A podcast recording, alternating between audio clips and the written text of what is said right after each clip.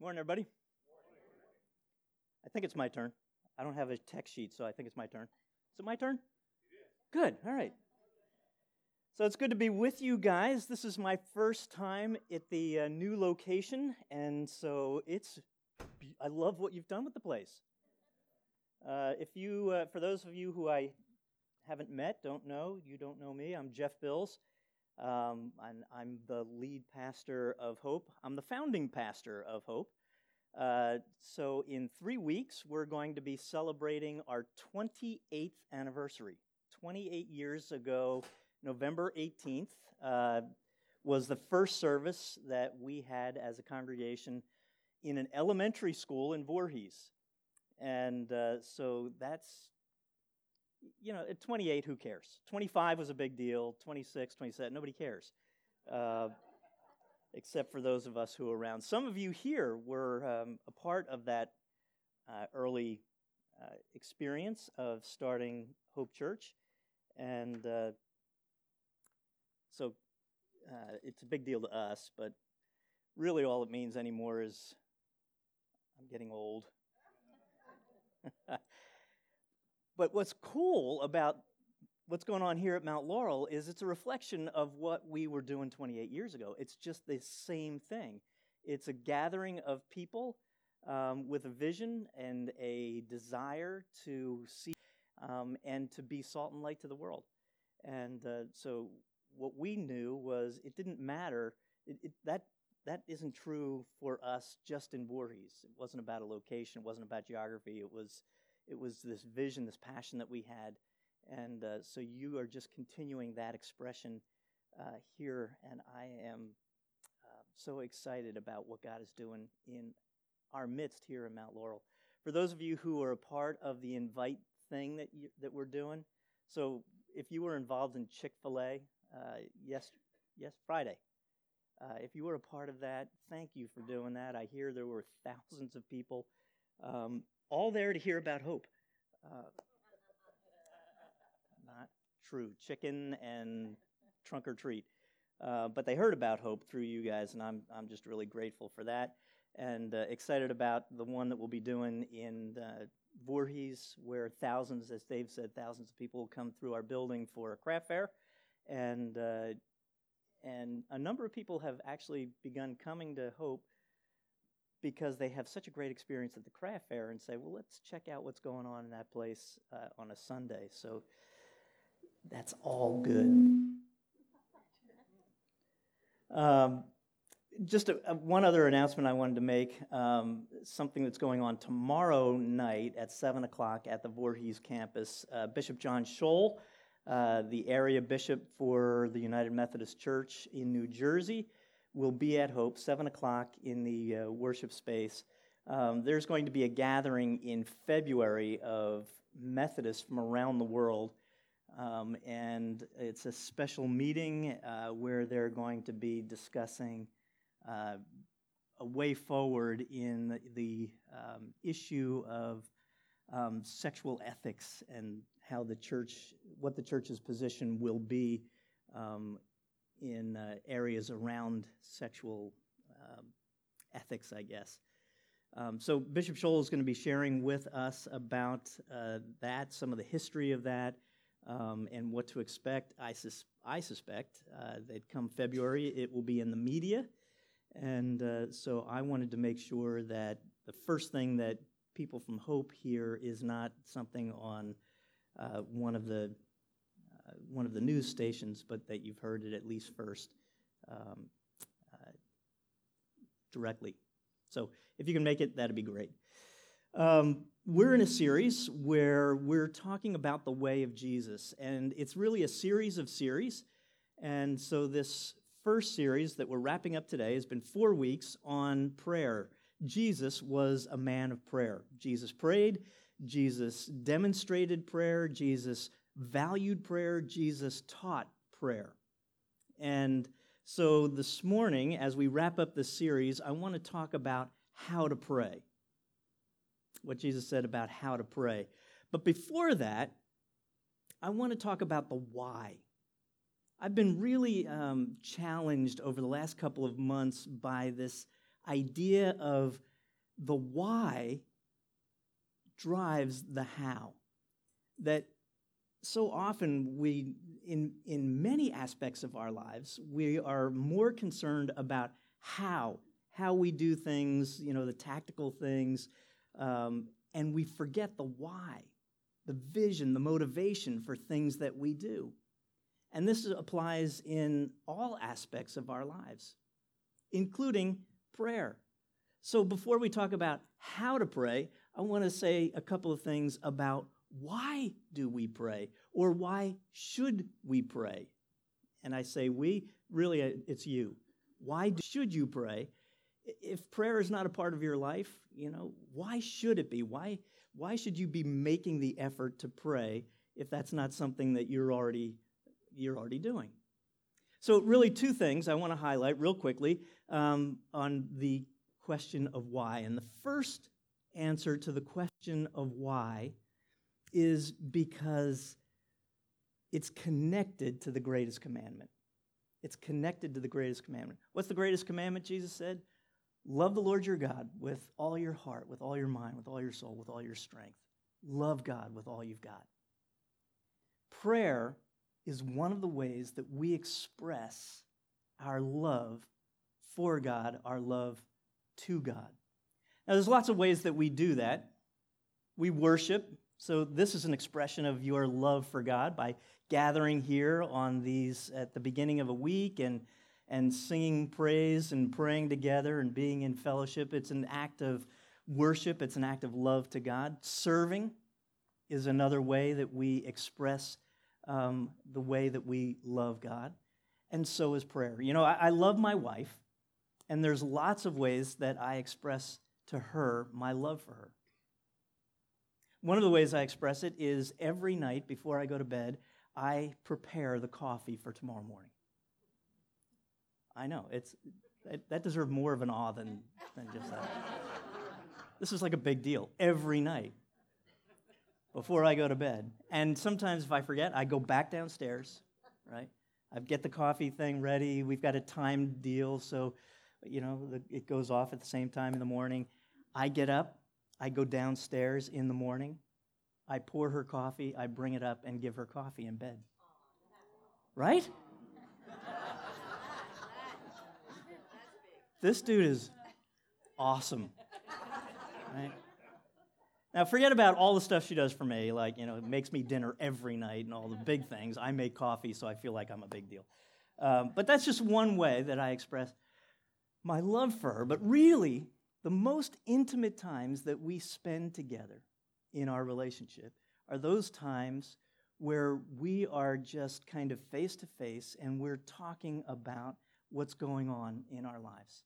Sharing with her what's going on in my heart, what things I'm struggling with, what things I'm thinking about, hopes and dreams, and sharing about my day and hearing about her day.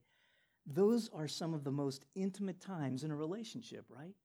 That's the nature of prayer. Prayer is this intimate time with God where you're sharing with God what's on your heart, what's in your mind, and so forth. It is an act of love. So, why do I pray? I pray because the greatest commandment is to love God with all I've got, and the most intimate expression of that is, is prayer.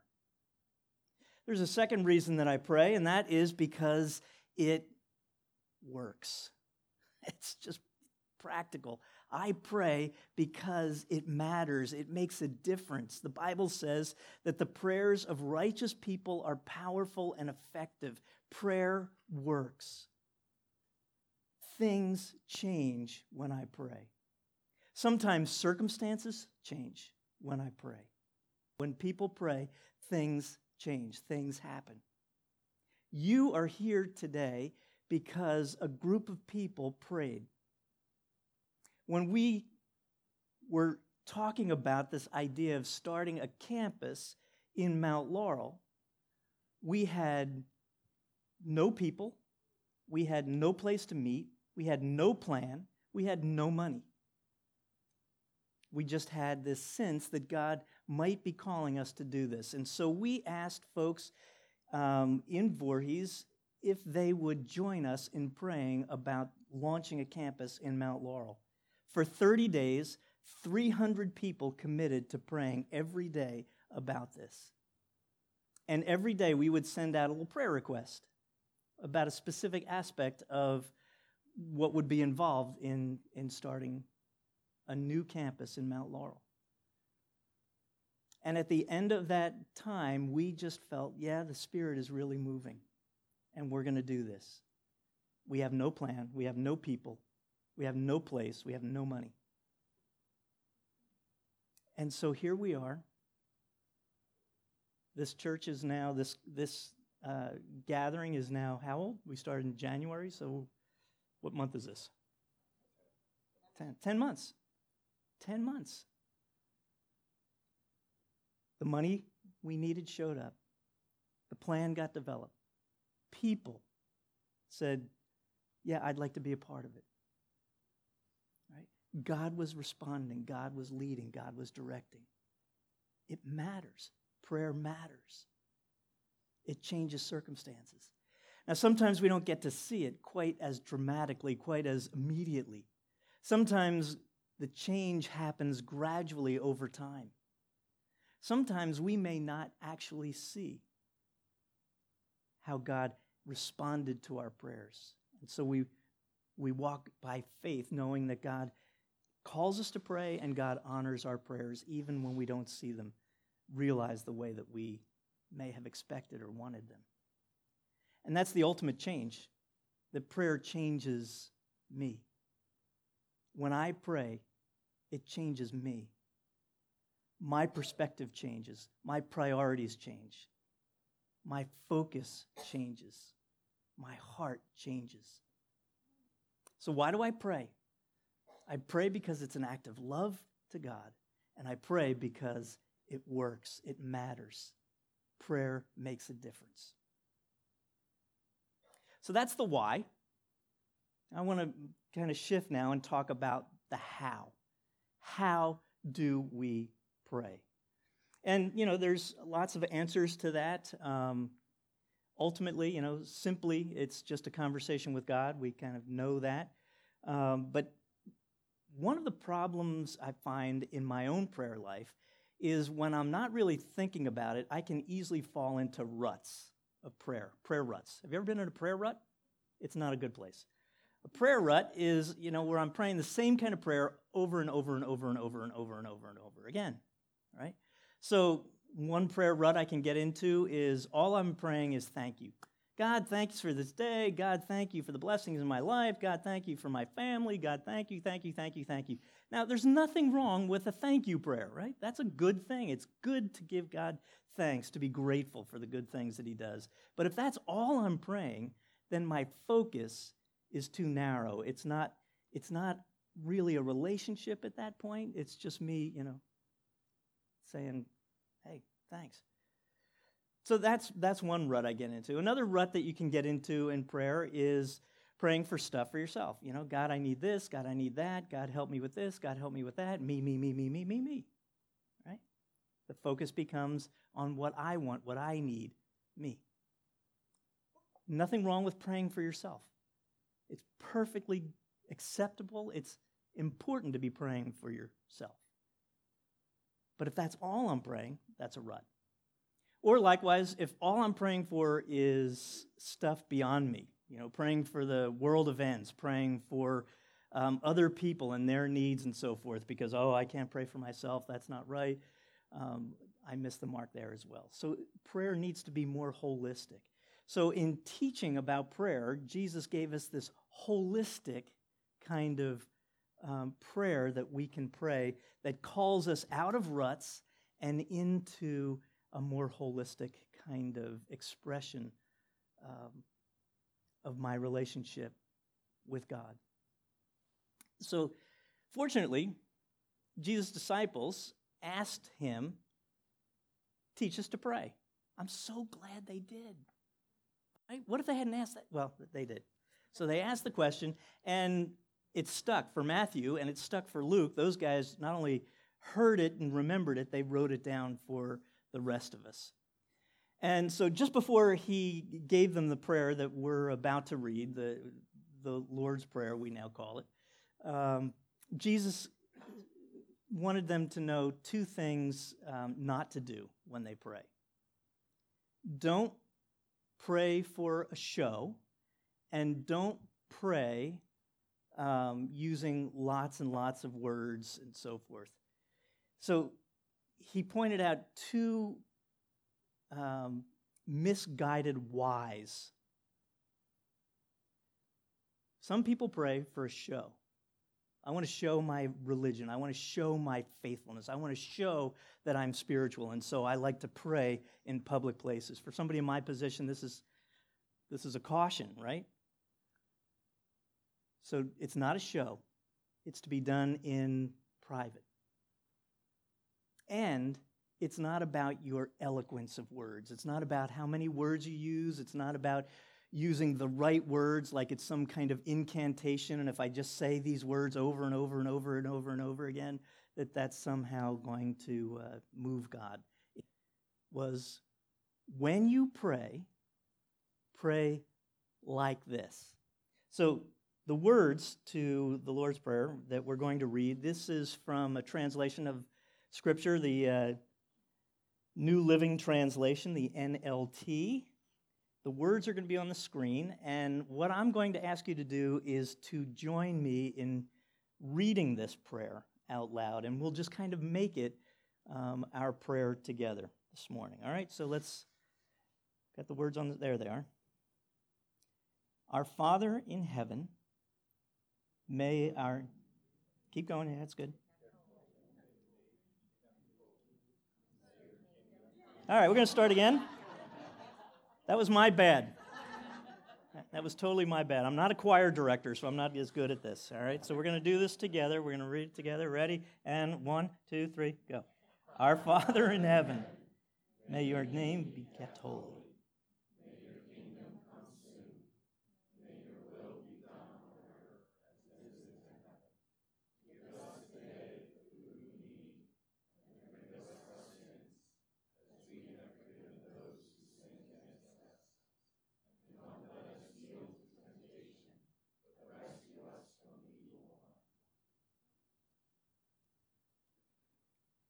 So, knowing that this was going to be part of this series, I have been, for my personal prayer life, I've been using the Lord's Prayer to guide my prayer life.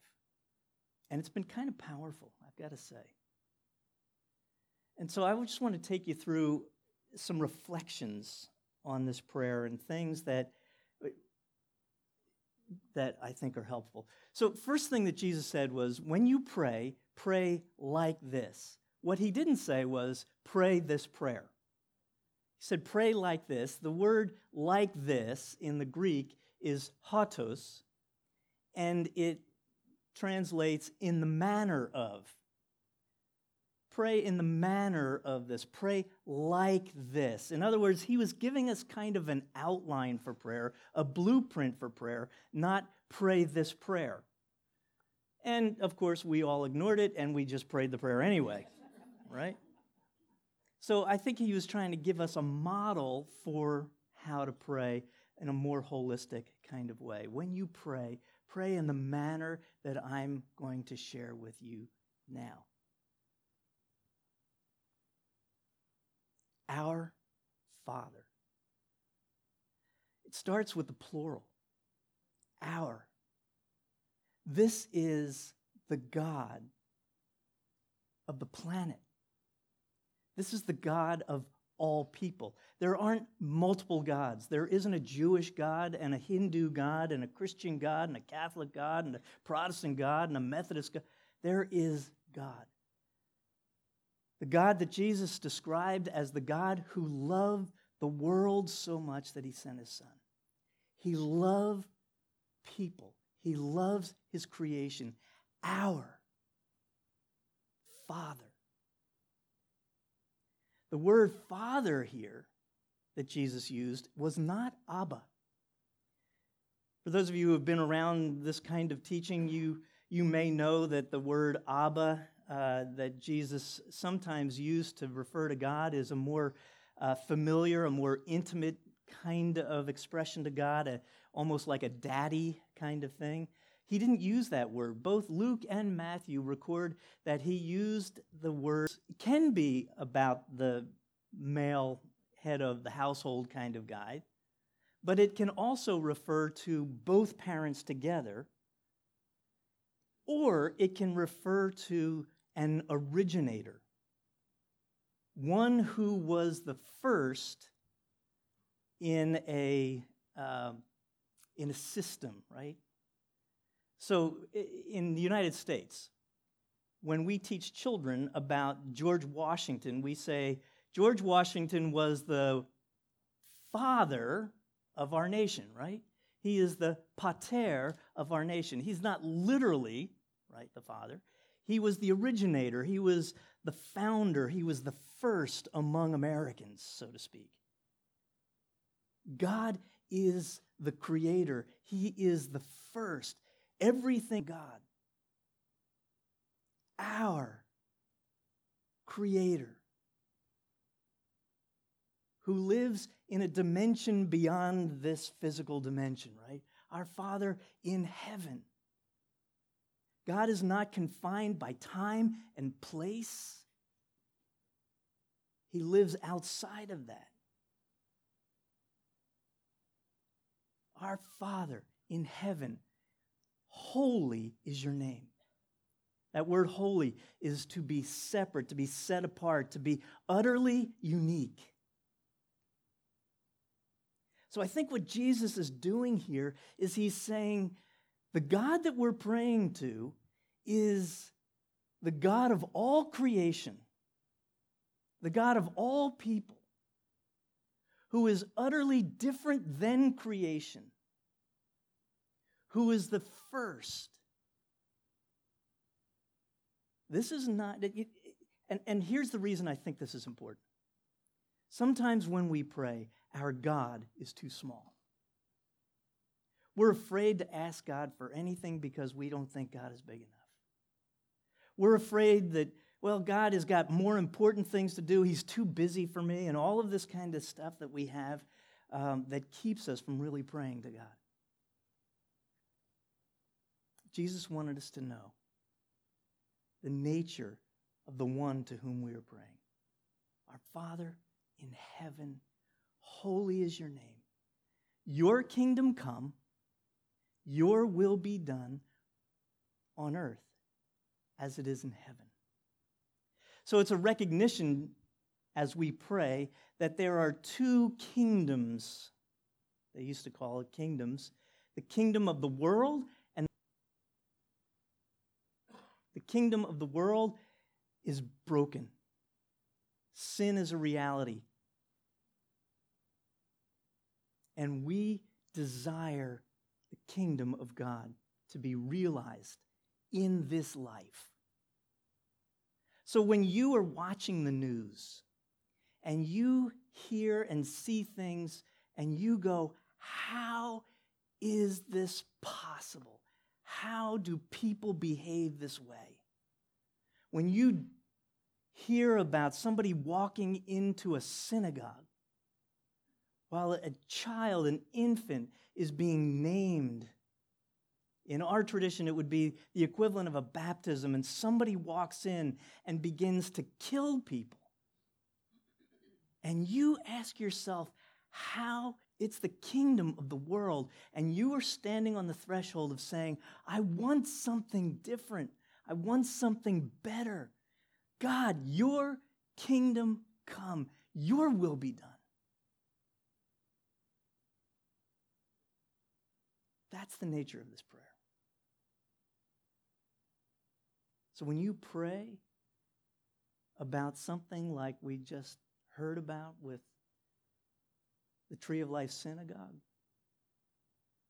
when you hear about someone sending pipe bombs through the mail because of political differences, a different view of how things ought to be, and you want a different kind of country, a different kind of world, that's your prayer. God, your kingdom come.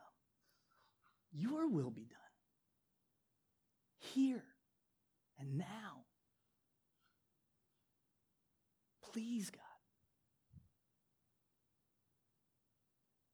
I was going to read a, um, a description of heaven in Revelation 21, but I've been blathering on and I'm way behind now, so it's a great scripture. It says, hey, you know, God's creating this new thing, this new heaven, this new earth, and there's not going to be all of the brokenness of this world will not be present in that. And uh, that's what we long for. That's what we long for. Lord, I want your will. I want your way to be present in my life. I want to live a kingdom life now. I want that for me. Help me to live a kingdom life. Not a kingdom of this world, but a kingdom of heaven kind of life. Give us this day our daily bread. You know how you know you're rich? You know how you know you're rich? You didn't wake up this morning and wonder if you were going to eat. Millions and millions and millions of people woke up this morning and wondered if they'll have a meal today. And so when I hear and when I pray, give me this day my daily bread. Like, I know I'm going to have my daily bread. In fact, I need less daily bread. that ought to be my prayer, you know? Help me not to eat so much bread today. So, in that moment, you know, my prayer as I'm going through the Lord's Prayer, taking care of the daily things that I need for life. Thank you for the food. Thank you for a place uh, to call my home that's warm in the cold and it's cool in the hot. And thank you for the clothes I wear. Thank you for all of that. But you know what's come to my mind as I've been praying that part of the Lord's Prayer? Help me, God, to use my resources well because I know that there are people who don't have the things that they need. And so I can contribute some of what I have. So maybe they don't have to worry as much about their daily bread. May that be true of me as an individual. May that be true of us as a community of faith. Give us this day our daily bread and forgive us our sins. Call it trespasses, call it debts, whatever, you know, your tradition may have been. Ultimately, it's forgive me my sins. And so real quick on that, you know, when I'm using this as a pattern for prayer, I'm not supposed to be praying about things in general. Lord, forgive me my sins. I'm sure I've got them. I don't know what they are, but, you know, forgive them. Confession in prayer is saying to God specifically, here's where I blew it today. Here's where my actions, my words, my behavior fell short of your perfect standard. I did this today. And God, I am sorry. Forgive me. The way that I spoke to this person, the way that I missed this opportunity to be a blessing to somebody, the way that, that uh, my attitude towards something, you know, to specifically lay out ways that I fell short and asking God to forgive, knowing full well that God forgives. When we ask, God forgives. It's the beauty of it, right? All we have to do is ask, and God forgives. I love that. You know what I don't love? The next part. Forgive us our sins as what? Don't you hate that part? No, that's not really what I want. What I really want is God, forgive me my sins, period. Not in the way that I forgive others their sins against me. But that's part of the deal. God, I want you to forgive me in the same way that I'm going to forgive others. Again, it comes back to love. We love God with our whole heart, our whole mind, all that. That's what Jesus said, right? And then he said, and the second great commandment is like it love your what? Love your neighbor as yourself. Love God, love your neighbor. I love God. I have to love my neighbor.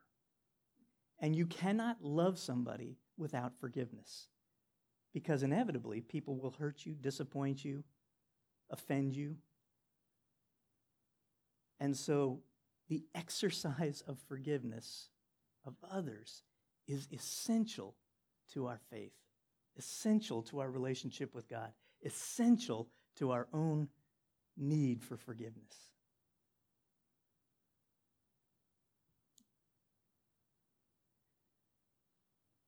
I think maybe Matthew got that wrong.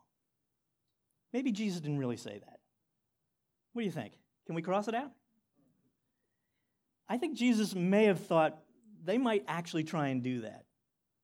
So here's what he said. He ended that prayer, and the very next thing that Jesus said, it's in verses 14 and 15, it'll be on the screen. He said this If you forgive those who sin against you, your heavenly Father will forgive you. But if you refuse to forgive others, your Father will not forgive your sins.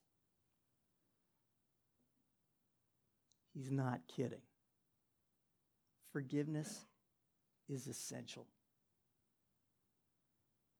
So, as you go through this as a prayer model and you're asking God to forgive your sins, to also be mindful of who do I need to forgive today?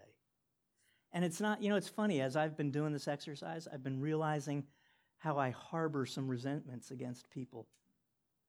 You know, and if you had asked me weeks ago, I would have said, yeah, really, there isn't anybody I need to forgive. You know, I'm pretty good with everybody. But as I've been going through this exercise, like, oh, yeah, you know what? I really, you know, when I think about that guy, I think that guy's a jerk maybe I've got some forgiveness to do there, right? So, lead us not into temptation, but deliver us from evil. God does not tempt, James tells us. And so we're asking God, God, lead me away from the temptation. Lead me away from the temptation. You know the things that tempt you, that tempt you away from the man or the woman that you desire to be. We all have them. So, God, when I get tempted, lead me away from that and protect me from the evil one. It's a powerful prayer. When you use it as an outline, as a blueprint for prayer, it takes you into some great conversation with God, a deeper intimacy with God. And so I want to just take a few moments at the end of our time now um, to just give you an opportunity to pray through this. So I'm going to I'm going to lead you, uh, lead us through it real briefly, and uh, and this will be our closing. So let's pray together.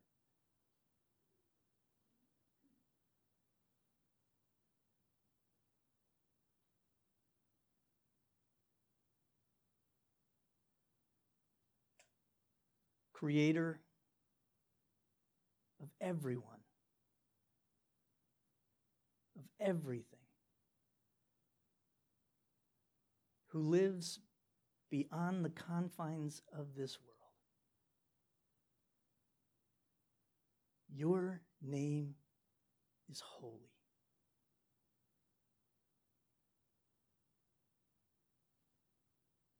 Forgive us, Lord, for the times that we imagine that you are far smaller than you are.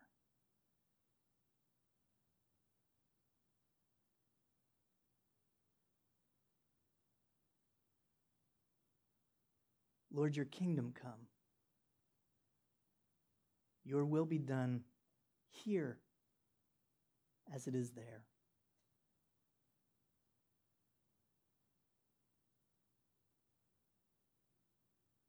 Lord, as we think about the brokenness of this planet,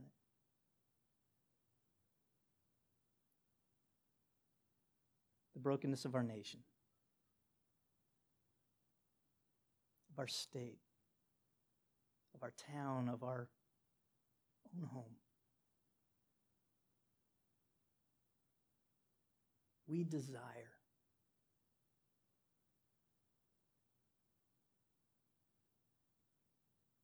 your kingdom.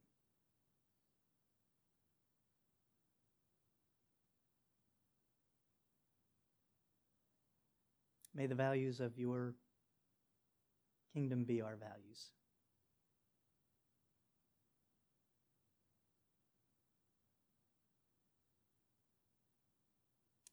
God, thank you for providing for the things that we need for life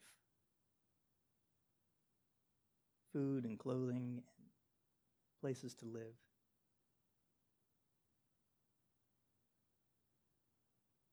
And so much more.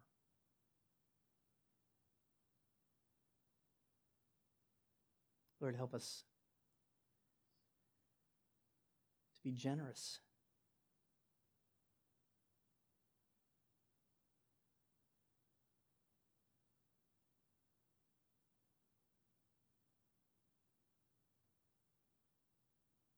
Forgive us for our sins that we name in silence before you now.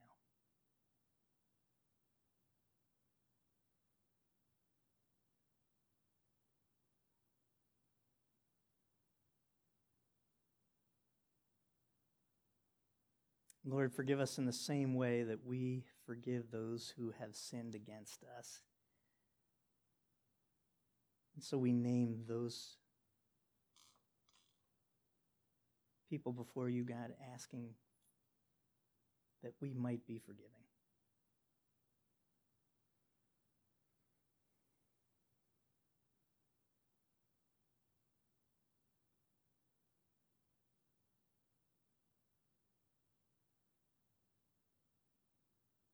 Lord, lead us away from those things that tempt us, that take us in directions that we know are going to cause destruction, are going to damage our relationship with you and with others, and protect us from the evil of this world.